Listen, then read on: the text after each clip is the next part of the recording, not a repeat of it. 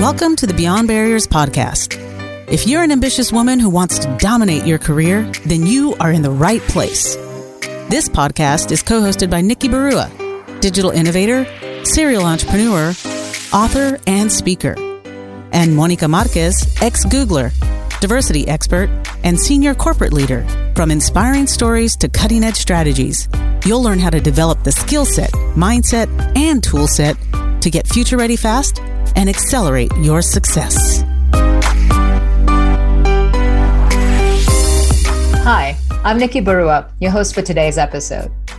Have you ever wondered what it takes to rise up to senior leadership roles in global corporations? Research indicates that women leaders who've taken the unconventional path often gain unexpected opportunities of success. So, are you willing to take on tough challenges to gain valuable experience? Would you risk failure when making decisions and follow through with absolute conviction? And are you committed to always going above and beyond?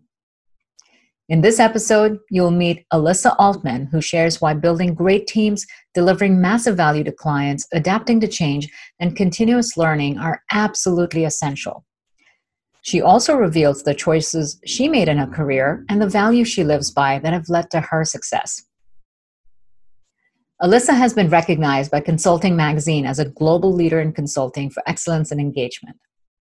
She is a senior vice president at Publicis Sapient and leads the automotive and consumer products industries in North America.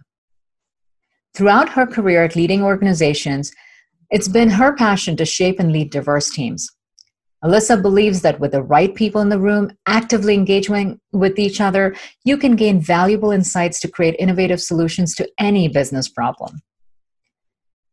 Alyssa plays an active role in shaping and executing Publicis Sapient's MBA like leadership program called the Fellowship in Transformation Leadership. She's also an advisory board member of the company's Women's Leadership Network, shaping the next generation of women leaders. Visit I'mBeyondBarriers.com where you'll find show notes and links to all the resources in this episode, including the best way to get in touch with Alyssa. Hi, Alyssa. It's so great to have you. Thanks for joining us today. Thanks so much. I'm really happy to be here. Appreciate it. Well, um, I'm excited for our audience to get to know you because I've had the absolute honor and privilege of knowing you for, gosh, I'm afraid to even say how many years now. but, um, you know, you have been uh, a, a, mentor, an advisor, um, someone I've learned so much from, and you're really exceptional, not just in your accomplishments, but as a um, a leader who has made it to the top of very male dominated industries whether it's the consulting space media you know being an advisor even in traditional industries. You've accomplished something that is very rare and i think from that experience you have so much wisdom to share that so many people will learn from and benefit from. So I'm very excited for to dig into the real raw details of okay. what the journey has been like so let's just start there. You know, tell us the highlights of your journey and how you got to where you are today.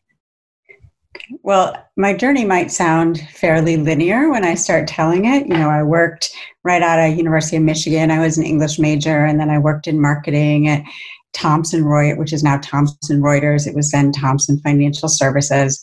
Then I decided to go to business school, and that brought me out to Chicago. I went to University of Chicago Booth School of Business. And um, after that, I worked at Ernst & Young in consulting. And that's sort of where I got some of this great experience, um, you know, working in pretty male dominated industries. I think at Thomson, I was working in financial services, but I was surrounded by some really fantastic women mentors. And I'm very thankful for that first three years of my journey. Um, but once I hit uh, Ernst and Young, I was thrown right on the plant floor and doing things like activity-based costing and trying to get people to um, in the plant to you know be excited that we were there to help them and not take their jobs away. So lots of really good experience just finding ways to connect with people mm-hmm. and meet them, you know, in a place where they felt you were truly trying to help them. And I think that's mm-hmm. been sort of the the theme throughout my journey. Um, after Ernst Young, you know, when the internet became the thing, and um, I at Ernst Young, I had this great opportunity to help. By the way, on that note, for yes. our Gen Z and millennial audience members that are listening to them, we can actually say we were there when the internet happened. yes, we were. We actually didn't have email when we first started. When I started in 1995, we we were one of the last companies to get email, but it was because we were focused on a knowledge management system, which yeah. to this day I think is one of the best out there from a consulting perspective, at least from from my vantage yeah. point. But um, yeah, I, at Ernst & Young, I had this great opportunity to really help them build their e-commerce um, methodology and approach. And so it was really early days, didn't know a lot, and got to kind of jump in. And it was one of those things where, you know, when I look back, I got a chance to work with pretty much every partner in our strategy practice. And I think mm-hmm. that's what gave me some opportunities to work in a few different industries. I had primarily worked in automotive, um, done some financial services, done some telecommunications, but it, it allowed me to branch out to you know mm-hmm. new opportunities, and that really gave me the confidence when it was time to make a move um, to go to Sapient. And mm-hmm. Sapient mm-hmm. at that time was this young ten year old company that was just kind of making great things happen and um, went in to help them build a strategy practice. And of course, the bubble happened and I had to pivot because they really, that wasn't what we were going to be doing.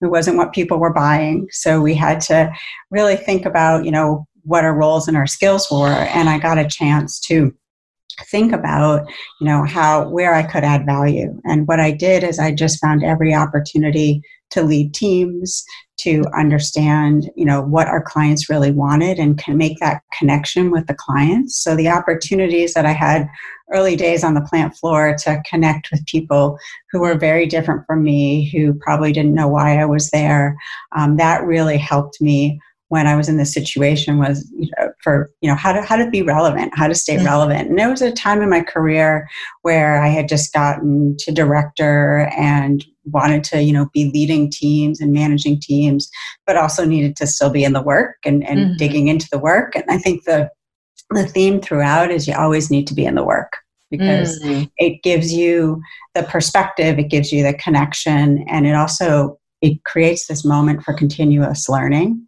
mm I've found when I've had those times where I've been overseeing maybe too much and not had the chance to kind of get into certain things, I've always, um, one of my colleagues gave me the, the idea of just picking two clients that you're really going to go deep in. mm And, and that has really helped me, you know, forge, forge ahead and be able to scale. And I'm able to scale across many clients, but also go deep in a few different areas at moments where it makes sense for me to mm-hmm. to be part of the team and and be supporting the team. That's incredible. I mean, just the sheer magnitude and scale of what you're responsible for, that's phenomenal. And that to the industry vertical you're involved in is a very, um, you know, uh, traditional but also a very significant industry right yes mm-hmm. and um, the impact it creates and, and the size exactly. of the portfolio you're responsible mm-hmm. for what's interesting in what you shared is that the breadth and depth together because oftentimes we mm-hmm you know come across um, people that have risen up in their career either as specialists that are very deep but perhaps mm-hmm. have quite mastered scale and then there are those that manage at scale that have really become so far removed from the work that uh, you know they wouldn't know how to dive deep so it's um, i'm curious about how you've sort of figured out the nuance of going wide and going deep you know and and keeping it all together. Yes well the keeping it all together is something i'm always working on so we can talk about that a little bit later. Um, you know it, has been a journey. I haven't always sometimes i've been too deep in the work and you don't get to lift your head and really watch over everything that you're responsible for but i think it's also building a team. So a lot of it is not trying to be everything to everyone but mm-hmm. build a team of people that feel empowered to you know own and go deep and to tell you when they need you and know when they need you and then pick those few clients or few opportunities that you really lean into and you learn from too i mean i think what i really enjoy about my job is that there's always opportunities for me to learn new things um, mm. and to venture into new areas. Recently, you know, I'm part of one of our leadership development programs, and I've never coded in my 20 years. And last year I got a Raspberry Pi and I made an Alexa app. And this year I learned how to code a, a, very, very simple app. But it was all great stuff that, you know, just kind of moved my mind in a different way, made me understand a little bit more some of the work that, that my team does and, and allowed me the ability to like lean in a little differently. That's incredible. But I love the mindset of continuous learning and mm-hmm. being challenge yourself in entirely new things that frankly you don't need to learn, right? Like you right. at this stage in your career, you really don't need to learn to code an app, but you did, you know, to keep staying at the forefront and challenging yourself mm-hmm. way. So that's incredible. What um what when you think about your career path and um, the intensity as well. I mean, mm-hmm. having been in consulting with the amount of travel and the intense hours, and there's a lot of nuances to certain industries that you're involved in mm-hmm. that uh, that's a pretty high pressure you know career and job to be in for a very long period of time most people, you know, in fact, I can't think of anyone who would opt into something like that unless they had a really big why. Mm-hmm. What is yours? Yes, that's a great question. And I do have a very big why, and it's uh, the opportunity to just con- you know it is that opportunity to constantly learn and be able to venture into new types of problems. I mean and many times you can be at that same client you know even people who are in industry you can absolutely lean in on new problems. You just have to go find them. The nice thing about the the work that i do is that it almost finds me um. So it makes it a little easier for me to find those opportunities. But I do feel like if you're in an organization, having worked with so many clients for, for multiple years, there's always new ways to be growing and changing the work that you're doing today. And I think that's that's the unlock. It's it's sometimes it's hard when you're on sort of a rotation, especially if you're working in marketing or finance or even operations. There's not a lot of reasons to change, but right now there are so many Mm. And I think that's the exciting part is to really take the time to and give yourself the time to reflect on that. And that's also been a learning and that's a big why for me too is that, you know, the ability to kind of dream and then evolve that dream and work with people to help help them achieve mm-hmm. their dreams um, in different ways. That's, so that's a big why for me. So a change maker at heart. Yes, yes. Who yes. loves the idea of change and being able yeah, to that exactly, exactly. Mm-hmm. So, um, one of the common challenges we hear about, especially from early to mid career women, is um, that they get so caught up in the work and doing a good yes. job and keeping their heads down, learning the craft, um, getting better at the craft, contributing, mm-hmm. that they're great at their jobs but really terrible at managing their careers. And so as a result of it you can create value do an excellent job and get great reviews but still not get ahead. There's an element of earning alliances and gaining sponsors and in some ways gaining some visible projects that you know allow you to showcase what you have to give.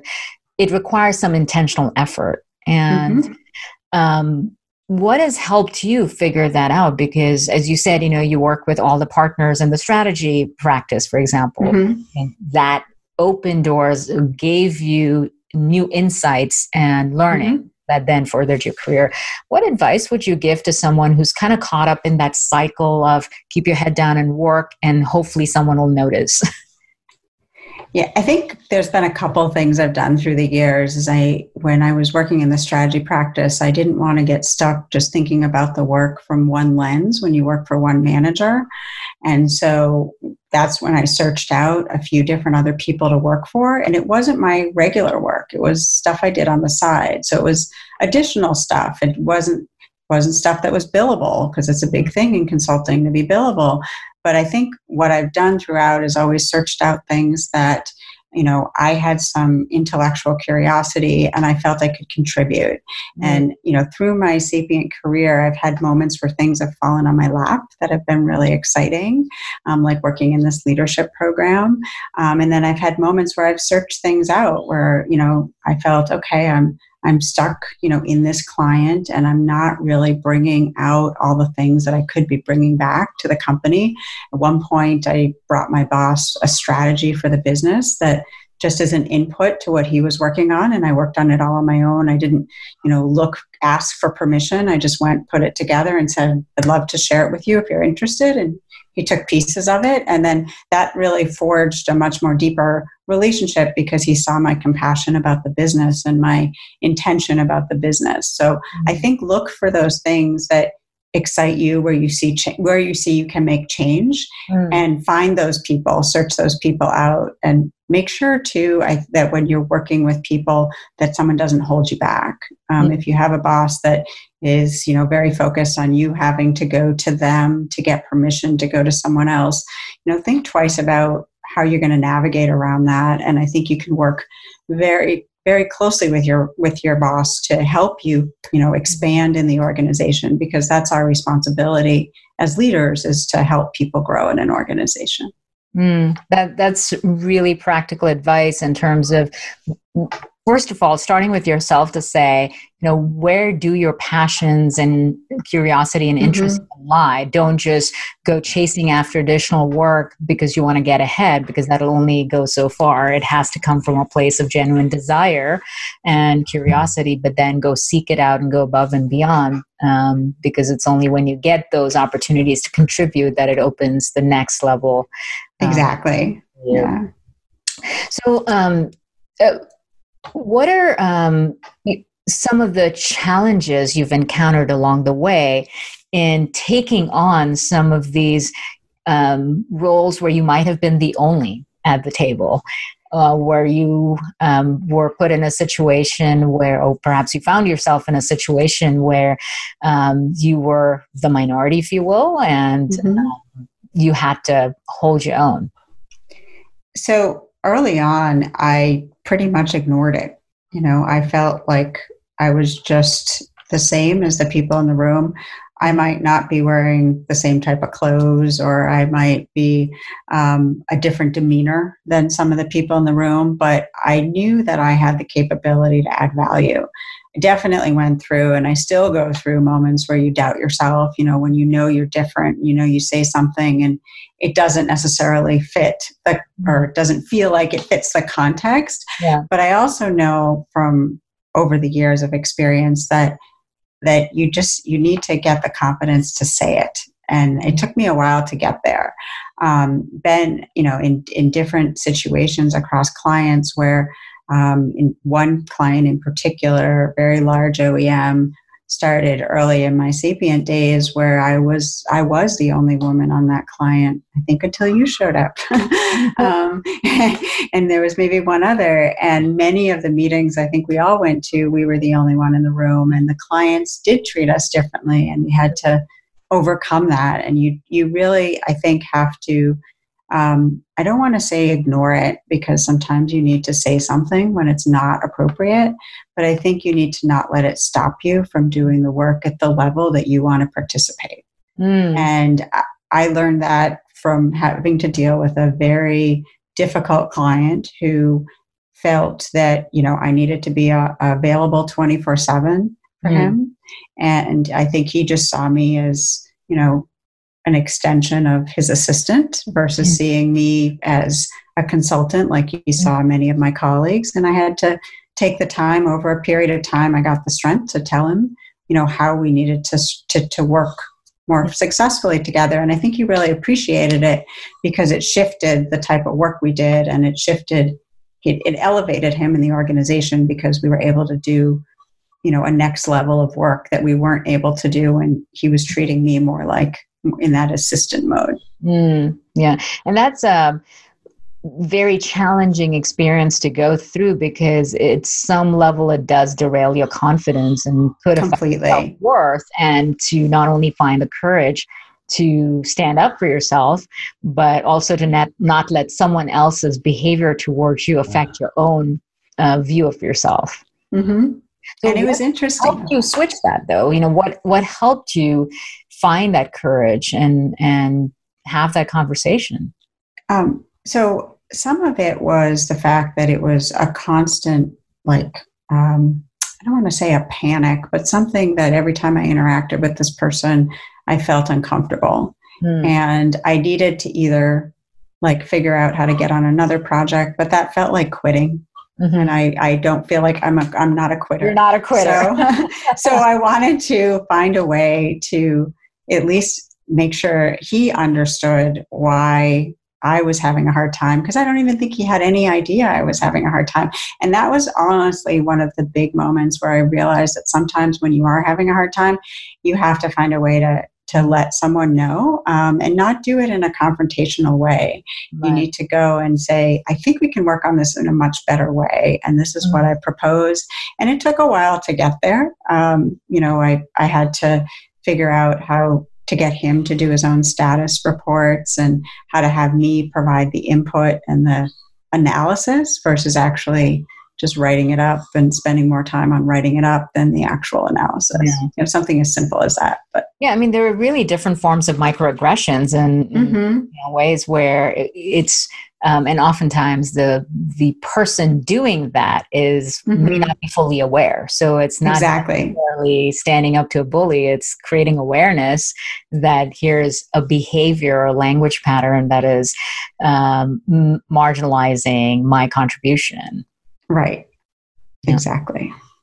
Um, when you find yourself as um, singular in sort of your point of view, and um, in this case, it's more about uh, pushing forward your idea. You believe in something, mm-hmm. and this is not gender related, but it's just mm-hmm. you are someone who has a point of view that is very strong, and you have tremendous conviction in that, but you have a lot of opposition to that in a um, in a room full of very powerful people. How have you successfully moved your ideas forward? So, most of it has been by example. Because mm. sometimes in the room, when you say something, people don't, they can't conceptualize it. So you have to create a concept or a prototype for them to understand how it could work. So, one of the advantages I have in the business that I run within our company is that I have almost like a microcosm to test and learn. Mm-hmm. And I've used that as a way to say, look, over here we did this. This is what we didn't do well. This is what we need to do well. This is why I think as an organization we need to do this and we can actually elevate what we did. So sometimes in the room, like the words don't necessarily make the impact, but I'll go back and I'll say, okay, if I really want to see this move forward, what's the path to show people that it can work? And that take it's a longer path. It's not it's sometimes it's easier to say okay we need to do this and be adamant about it. And you can try that route and sometimes it works and sometimes it doesn't. And the times it doesn't don't feel like it's done. There's always a way to go back and and make you know make a case for whatever ideas you have. And you'll see if you're in an organization year over year the same problems keep coming up and same solutions and you have to constantly be pushing you know what you think is right and over the years sometimes some of what you think is right changes and yeah. you have to own that as well yeah that ability to influence decisions and influence people mm-hmm. um, is also absolutely essential in driving deals for example mm-hmm. and um, one of the uh, areas of discomfort for a lot of women in the workplace is the word sales mm-hmm selling is a bad word. um, and yet, as we've all experienced through our own careers, you know, you can get very far if you can generate revenue. If you are not in, you know, uh, if you're not bringing in the bread and butter, I mean, you're really not going to have significant leadership roles. It's so mm-hmm. That. But there's also the perception that if to be good at sales, you have to have a certain personality or a certain background or tons of experience. I think you and I are both examples of people that come from the strategy field. You're mm-hmm. a strategist and and yet have sold at very large scale and Yes. um, been very effective in business development. Um, and another common thing that uh, you know we share is that we're both introverts and you know, shy. Yes. not this probably the opposite of the very flamboyant salesperson Mhm. personality. So, uh, share with us kind of your view of uh, or your own evolution of becoming really effective at business development, influencing the deal making, and um, being able to sort of be responsible for revenue generation and have the confidence for it when, in many ways, it's the opposite profile of what people's perception is. Well, I think we all know when someone is selling something and they're really excited about the product or they're committed to the product, then they sell it very well because it's authentic. And I think going back to that idea of being authentic is selling, if you're selling something to a client because A, they want it and you see revenue from it, you're not going to be successful. Either you're not going to su- deliver it successfully or you're not going to sell it right. But if it's something that you see is really going to fundamentally change their business or it's something they need in the moment that you can help them with and you're going to get excited about, then it makes the sale easier. And you, you shouldn't think of it as a sale. You should almost think of it as a partnership that you're helping to bring someone something that's going to, they're going to see value in. Obviously, they're going to pay for that, but they're going to see value in it for the for the dollars that they're paying. And I think that if you, you you wrap your head around that value equation of you providing value, them not just seeing it as an as an expensive way to do X or Mhm. to get X, um, it, it changes the, the dialogue. And I think that going back to the idea of being a strategist, if it truly fits into the right things that they need to be doing for their business, you're selling them the right things. Mm. Um, and really take, solving the problems and giving Mhm. something that is of value that they can benefit from. You're not taking, you're giving. You're not exactly. And I think take words like BD and sales and, and don't see them in a negative connotation. See them as a way to to bring things together to make a match. hmm That's a really great way of putting it because it takes away that fear of I don't know what to say if I go in the room and I'm trying to pitch them and make the deal. You know, it, it kind of creates this uh, feeling of dread of saying, you know, I'm not a taker and I don't want to do this to the client or you know some Mhm. workplace. But instead, if you think I'm simply there to solve a problem and I have great ideas that I know they can benefit from, and we can partner together to do this, it reframes the conversation, and then really anyone can do that. It's not Exactly. it's not Yes. just for the used car, you know, parking lots that you have to reserve sales for. Exactly. And I think what one of the things I, I learned early on in consulting is that, you know, you're always trying to give more to your client. And Yeah. obviously we're all in business We're, you know, you need everyone needs to be making money. So by giving more, it means that you're going to be bringing in more for the company and you've got to learn how to craft that. You got to do the research and have a fact base what you bring into the client. You can't just sort of expect that something's going to sell on its own. And I think it's there's a lot of work in sort of the pre Yeah, and once you get in the room, it's really how you've developed that trust with the client. That's awesome. Um, let's talk about decision making. Now, you are responsible for very large scale, very complex, um, and very consequential decisions, um, not just for your own company, but also for your clients. And um, they have consequences for long term. Um, decision making is, again, something that um, you know we tend to fear of making the wrong decision, right? And and Mhm. being afraid that what if it fails and what if it goes wrong how do you approach decision making and what helps you have the conviction to follow through in the absence of perfect information So there's really sort of two pieces to it. There's the one where, you know, inherently, a lot of times you know what's right, and you might be hearing from other people what they think is right. It might not align to what you think is right. You really need to have the confidence in what you feel is right. The few times I've been in situations where I've questioned what I thought was right and went with what someone else did in making a decision, something went wrong. And what I, you know, over the years I've kind of unpacked is that I wasn't ready for when something went wrong. So I sort of took whatever that other person said as this is the right way to do it and this is the right decision to make. And I didn't think about like the plan B. Mm. So even if I have a gut feel that I feel something is right, that I should be going in this direction, I should be, you know, putting this individual on this piece of business, or I should be, we should go into this uh, relationship with a client and, you know, the parameters, defining the parameters the right way. I always plan for what if it doesn't go right? How am I, how, you know, am I going to be okay with that? And how am I going to feel? And then what am I going to do about it? Like, what are the different ways that it could go wrong? So that in my decision, I know, I know what decision I'm making. Hmm. Sometimes mm. it's easy to say you know the right answer, but sometimes you don't really evaluate the risk. So overall, just take time to think about the risks in the decision, but don't let it hold you back from making a quick decision because you can actually manage the risk once you've made the decision too. You just need to make sure you're ready for it, that you're you're on the edge. And COVID's a perfect example. We've got, you know, we don't know what's going to happen in the fall. Um, we want to be there ready for our clients no matter what the situation is. So, you know, hoping and working with them on what is now hopefully a recovery, but not knowing things could change, the economy could change even more drastically than it has right now. So, getting our teams to think about that is something that I'm working on so that we're, we're prime and ready to, to help them whatever decision they decide to make mm-hmm. and where we can make those decisions with them right so really thinking of not just what could go right but also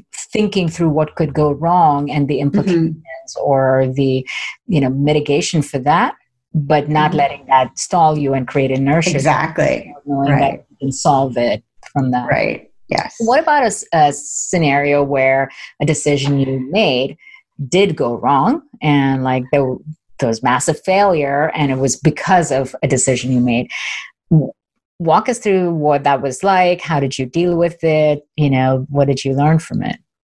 Yeah there's um it's been a lot so i've got a whole a whole bag of tricks to pull out on this one. Um, but one that was really interesting for me and how I reacted and how I managed through it was we had a piece of business that we were struggling to deliver and um, we had signed for like a full another year. And so when i did my planning for the next year i included it in.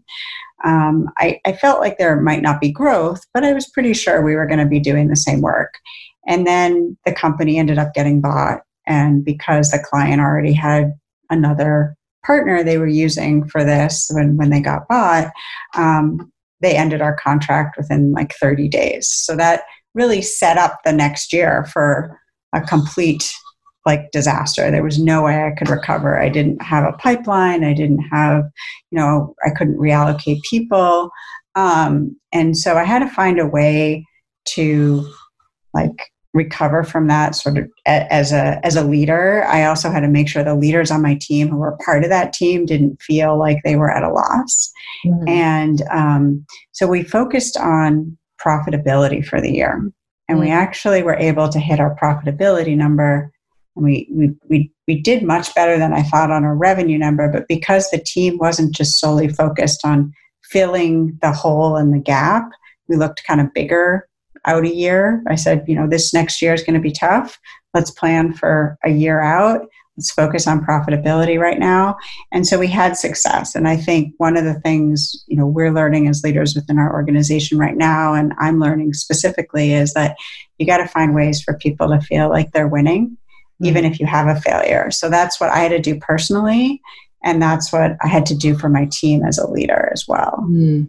that sense of progress that continues that uh, forward momentum as opposed to mm-hmm. being, you know, like you just lost and it's a dead end. And, you know, that um, what the demoralization that happens with that can be a pretty negative spiral mm-hmm. from there mm-hmm. versus being able to find ways to win. And it's interesting just shifting the focus on what winning looks like from revenue to profit uh, allowed you to still create a winning outcome. Exactly. The other piece of this that I think is interesting was accountability.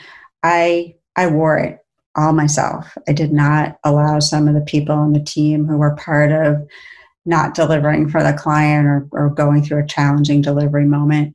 And that was a mistake. Like as a leader, I needed to to share some of that accountability for it. You know, ultimately I had accountability in running the overarching business, but the, the team wasn't off the hook. And um, over the years, I've had to learn how to not take it all on my shoulders. And that's something that, you know, has taken a while to learn. Mm-hmm. What about the flip side of it in terms of um, you know the wins? You know, because you are an incredibly humble person, and um, you know what about um, taking credit where credit is due? Is that something you've had to work into as well? Uh, Absolutely, yeah, probably more so than the other side.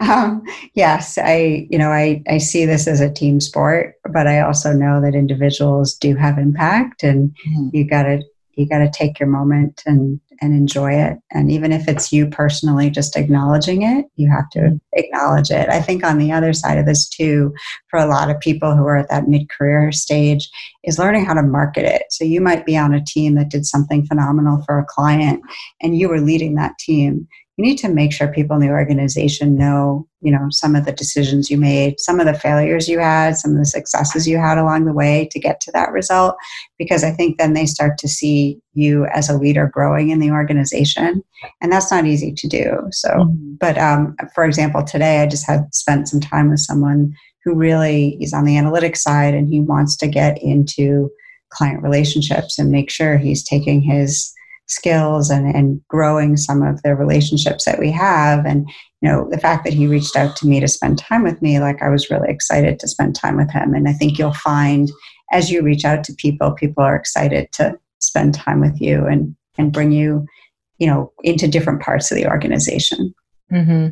yeah you know the the ability to um, self promote without bragging is really mm-hmm. because people can't read minds and they have no idea what you've accomplished right. if you're not able to share it and and um, not hog the credit but certainly claim you know the contribution someone has made because and again this is uh, something that is very common for a lot of women to do where it's in a t- on the negative accountability side of a failure of saying it was i take full accountability it was decision I made and that's why we mm-hmm. failed. But when it's a win, it's sort of, hey, we achieved this together as opposed right. to I led the team and here are the decisions that it did and the team did. Mm-hmm. So finding that appropriate balance um, is really critical. So, especially in the context of career advancement and um, you know being uh, able to highlight your contributions mm-hmm. in the right place at the right time can make a huge difference. I would agree. I mean, I think that you've got to pick the moments where you feel good about it and know how and i think storytelling is important so it, you don't necessarily have to say i achieved x you can tell the story of what you did mm-hmm. um, you know 10 years ago i started a project that had six people now it's you know has 450 people. We've actually extended it to other parts of our organization and they're famously successful. And it's just kind of a, a, really good story of how we partnered with this client all along. But it started with six people where we were just trying to figure out how to take this big piece of business and, and ramp on all of our people hire new people. And you know when i told the story of how the team was interviewing in hotel lobbies and we were actually um, you know going to the local bar to put things up live because we didn't have an office and the wi-fi where we were renting out space didn't work so well and that particular location had great wi-fi. Um, you know that that got people excited about really understanding the journey we had and the successes we had that's amazing. I actually remember the hotel lobby interviews too. Yes. yes. Um, did lots of those. Yeah. So, um, in terms of um, teams, you've mentioned how you know being able to do things at scale, or frankly, just achieve any level of success, really comes down mm-hmm. to building great teams. Um, mm-hmm. Nobody gets ahead by themselves. Um, tell us your personal philosophy about you know um, the traits and the attributes you look for as you're building your team something that's uniquely your point of view and and how you go about thinking about who you want to bring in you know what do you want that team mix to feel like um, and, and, not just in terms of skills but overall how, how do you design teams? Um, so there's a few pieces of it. I want people to have fun um, and i want them to learn and um, and sort of enjoy the day to day, like get excited. I think a lot of people right now, you know, it's been really hard because I haven't been able to be together and enjoy sort of a meal together, or you know, go out after work, or even go for lunch. But I think even just um, virtually, people are finding ways to have fun, and I think that's a big thread of how you bring a team together. And you do that by really looking for a diverse set of folks. You have to find people who don't all think the same because they might have fun, but they won't learn. Yeah. And so it has to be a, a a combination of both. Um, you know, it's been interesting for me because we've had so many changes in our organization that I've had to constantly like redesign my team and bring you know new people come in and i need want to make sure that they feel like they're part of the team. It's very hard when you're in a different organization and you get put with another organization. Mm-hmm. You want to be part of something. So I think that's a big piece of it too is like putting together, you know, smaller teams where everyone feels they're part of a bigger whole. Right. Um, and I've been learning a lot around communication um, over the last couple of years. Like sometimes you take your foot off the gas just to give people room so they don't feel over communicated and they can kind of come into their own. And sometimes you got to really overemphasize the communication and and how you how you make sure your people see your intent mm-hmm. in trying to bring those teams together. Mm-hmm. If there's one non-negotiable trait you look for um, that you correlate the most to success um, you know in someone you're hiring or bringing onto a tra- uh, team what might that be? It's being authentic. Mm. um, someone who you know tells it like it is likes to be part of a team likes to learn um, you know and all those traits kind of ball up into you know someone who's truly authentic and true to themselves and feels like they're in the organization and they can be that person um, i think that that creates the right dynamic in in a team and with people mm-hmm. um, you've also had uh, a unique vantage point of uh, observing a lot of very successful leaders across industries you know just mm-hmm. by being in the consulting space and working with so many different major brands and big industries what are some of the common traits you see um, in the most successful leaders um, that are inspiring? Not just successful from a P&L standpoint, but truly inspiring, you know, great leaders. What are some of the common attributes? Um, they're not afraid to make bold moves and make mistakes and then recover from those mistakes. And i think that's the you know when you look at people out there right now it's very easy to to to think you have to follow a, a recipe but there's mm. really no recipe anymore. Um, and it, it it can be defined by where you want to take a company and how you develop the purpose of what that company ultimately is going to be or what it is today and, and need to evolve to.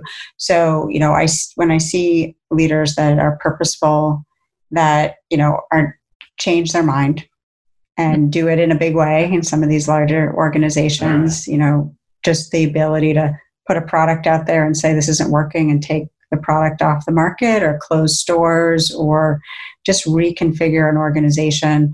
That to me is is what it means to be a leader right now. Um, Someone who's is, adaptive, it sounds like. Yes, very adaptive. Rigid in their thinking or their beliefs, but willing to keep learning and evolve their views as they get new information and make better decisions. Exactly, exactly. And I think, you know, the, the element of purpose, and, you know, there's been all these studies around organizations that have purpose have much more are much more success but that's very hard to do in some of the industries out there and you've got to find the, the place and the moment. And i think a leader who's able to do that for an organization is really remarkable.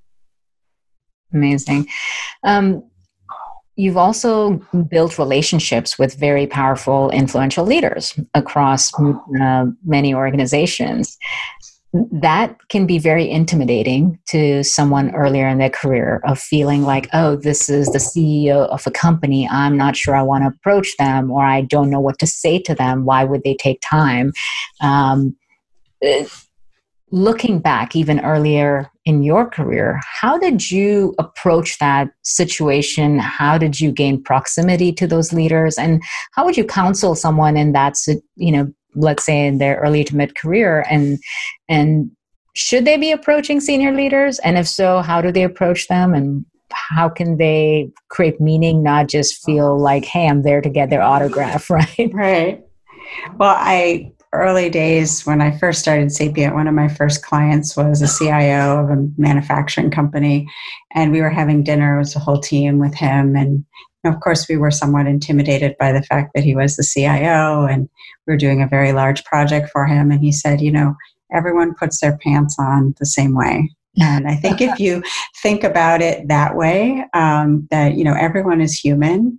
And a lot of these folks really appreciate when someone, they talk to someone who's very smart, who cares about their business or cares or is interested in some of the things that they're doing. Mm-hmm. um, at any stage of your career you know someone is senior even if you're at the same level as them there's still some level of intimidation because you want to make sure you're giving to them. Um, i think that's an important piece is not not just because they're senior they're not going to you're not only going to learn from them they're going to learn from you and know that you can bring a lot of insight to them um, at any stage of your career Mm-hmm. And I learned that also early on. I was in um, one strategy meeting with one of the partners um, back when I was at Ernst and Young, and I went into a meeting and he was presenting, so I didn't feel like I needed to say anything. And at the end of the meeting, he said, "You know, you really need to be prepared to say something." Mm-hmm. And so throughout my career, I've always made sure when I'm in a meeting I try to say something. Now, sometimes it doesn't fit, it's not right and you don't do it, but always be prepared with, you know, some things where you're going to provide value that's additive um, and that feels authentic. Mm, that's great advice. Um, what do you wish you had learned earlier in your career? Um, it, it really comes down to confidence. I think you just need to realize that you know you're constantly learning everyone around you is constantly learning in this world that we live in, even the most senior people are figuring it out. Mm. So it's not a pecking order type thing. Um, and so if there's things you don't know, that's okay. Um, but just be, but know what you don't know and not think you know everything um, and, and gain the confidence to have a voice in situations where, you know, it's not always easy and you'll make mistakes and it's okay. Mm, that's that's sage advice because uh, when we are unwilling to take a chance to say something or step up, mm-hmm. um, we're just not letting our light be seen. So mm-hmm. being able to do that early on can get us much further ahead. Right. Right. Now, looking forward, um, mm-hmm. also in a cutting edge space like you know digital transformation, and and um, you're able to see what the largest industries and organizations are doing. Mm-hmm. From your vantage point, what do you see, you know, in terms of uh, the biggest trends that will impact business, and specifically from the context of what opportunities emerge that women should be conscious of? So, from a digital perspective, I think the the sky's the limit for opportunity. I think you know whatever your passion is whether it's marketing whether it's finance whether it's operations um, there's going to be so many new ways for you to embrace the future mm-hmm. and i think no matter what your personal situation is um, there's there's opportunities to be a leader. Um, whether it's owning your own business or being part of an organization. Um, I think you're a perfect example of that, of the, you know, how you've gone from working for a few companies to building your own company to building yet another company and just finding ways to add value back into to the world. But i think ultimately you got to find something you're passionate about. And if you just sort of find something that you think you're supposed to do or you got a degree in you know i have an english major degree i thought i was going to be a lawyer that's the part i didn't tell tell about and turned up going to business school and um, you know you just kind of have to let your dreams evolve over time and and find those moments in this very exciting space right now like this i mm-hmm. feel the sky's the limit yeah, it really is. I mean, there's just so much opportunity despite the current situation we're in, which can seem mm-hmm. Very depressing and, um, you know, sort of end of the world like um, with what's going on. But I think in every crisis, new opportunities emerge. Exactly. space for leaders and change makers to step in. So it's exactly. So, and I think that is where um, for women to play a bigger role, you have to opt in. You have to step into those roles and take on bigger challenges and responsibilities. And now is the time to do that. So um, let's shift into something more personal. So, okay. tell us um, a, a little bit about how do you keep it together and uh, you know uh, for me, you know, one of the things that I've admired so much about you, you know, for all these years is that you are literally the hardest working person in the room always you know uh-huh. and uh, your level of commitment and just sheer tenacity to make things happen it's absolutely admirable um, but it's not easy to make that happen and keep yourself together as well and so how do you practice self care and how do you prioritize your time? What do you do? So I've learned different techniques over the years. Doesn't always work. There are always moments of complete challenge. Like, um, you know, my my mother was very sick with Parkinson's, and I spent 18 months traveling on weekends to see her and my dad. And right now, I'm taking care of my dad full time while trying to you know navigate our work. But one thing i've tried to do more recently and i'll kind of take you through my journey of this is um, i try to spend at least 20 to 30 minutes on something that lets me like shut off my brain. Mm. um, and in most cases i you know I, right now i have the peloton app. I've go to Orange Theory. I've worked out with a trainer. I actually have been doing that virtually now, which is very cool. And I wish I, over the years I'd been traveling, I could have done that in my hotel room. But um, yeah, I think that that's something I've been really trying to do. I don't do it every, it doesn't always work. Like some days it just doesn't happen and I don't beat myself too much up about it. Um, but I definitely try to like make that a priority.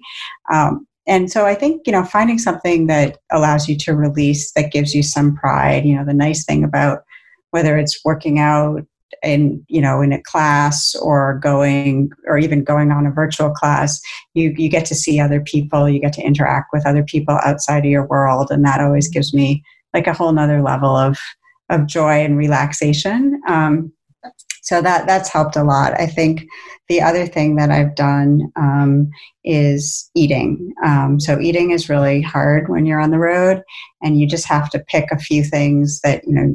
Decide what you want to eat for breakfast. You know, decide what you think you'll have for lunch. Maybe dinner is not going to be so good because you're going to have to go to a bunch of client dinners or team dinners. But just, you know, really trying to think through ahead of the week what mm-hmm. you'll be eating so you don't at the end of the week feel bad. Like mm-hmm. don't allow yourself to feel bad about any of the choices you make during the week. Just look to the next week. Yeah. That's that's amazing because that guilt of setting a target and then failing it is mm-hmm really does have a negative impact because it's like I'm gonna, you know, uh, avoid carbs this week, and then you know you eat it, and then you beat yourself up and you give right. up. So um, I love what you're saying, which is you know, find pick a few things you can actually execute, do your best, but if you fail, just move on and focus on what's ahead. Right. So, Try it again the next week. Yeah. So. What um, has given you the greatest joy um, in your career? Oh, um, so I really the greatest joy for me is seeing all the people I work with thrive, um, whether they're working with me today, um, whether they're on my team right now, and just seeing you know their ability to grow and do some pretty amazing things. So it just even just being near some of that um, has been great. And also being able to be a part of helping them you know take those steps and enabling that like that gives me great joy. Um, same with my our clients like seeing them achieve some great things in their careers and, and be able to move into new opportunities that's really exciting. So i'm you know i'm more focused on the people side but it ultimately it ultimately has to do with business value. But for me it's the impact i have on people like when i look back on my life you know that's the one thing that i want to be really proud of is have i enabled a lot of people to have just a great experience in life well, I can attest to that. You definitely have. Oh, thank you. So I'm very grateful for that. Um, Alyssa, thank you so much for uh, joining us on the show and for sharing your counsel and wisdom with so many people. It's uh, been a real pleasure, and thank you for continuing to inspire us all. Been my pleasure as well. Thanks for some great questions. Thanks for listening. There are thousands of podcasts out there, and we are so grateful that you've chosen to listen to ours. Visit iambeyondbarriers.com, where you'll find show notes and links to all the resources referenced in this episode. Be sure to take the quiz on the website. Your score will tell you where you are, what helps you gain momentum, and what holds you back. You'll also get a free guide with cutting edge career strategies. We'd also love to hear from you. Share your comments and topic suggestions on iambeyondbarriers.com and we'll be sure to address them in future episodes. If you enjoyed our show today, please subscribe and rate the podcast, or just tell a friend about it. See you next episode.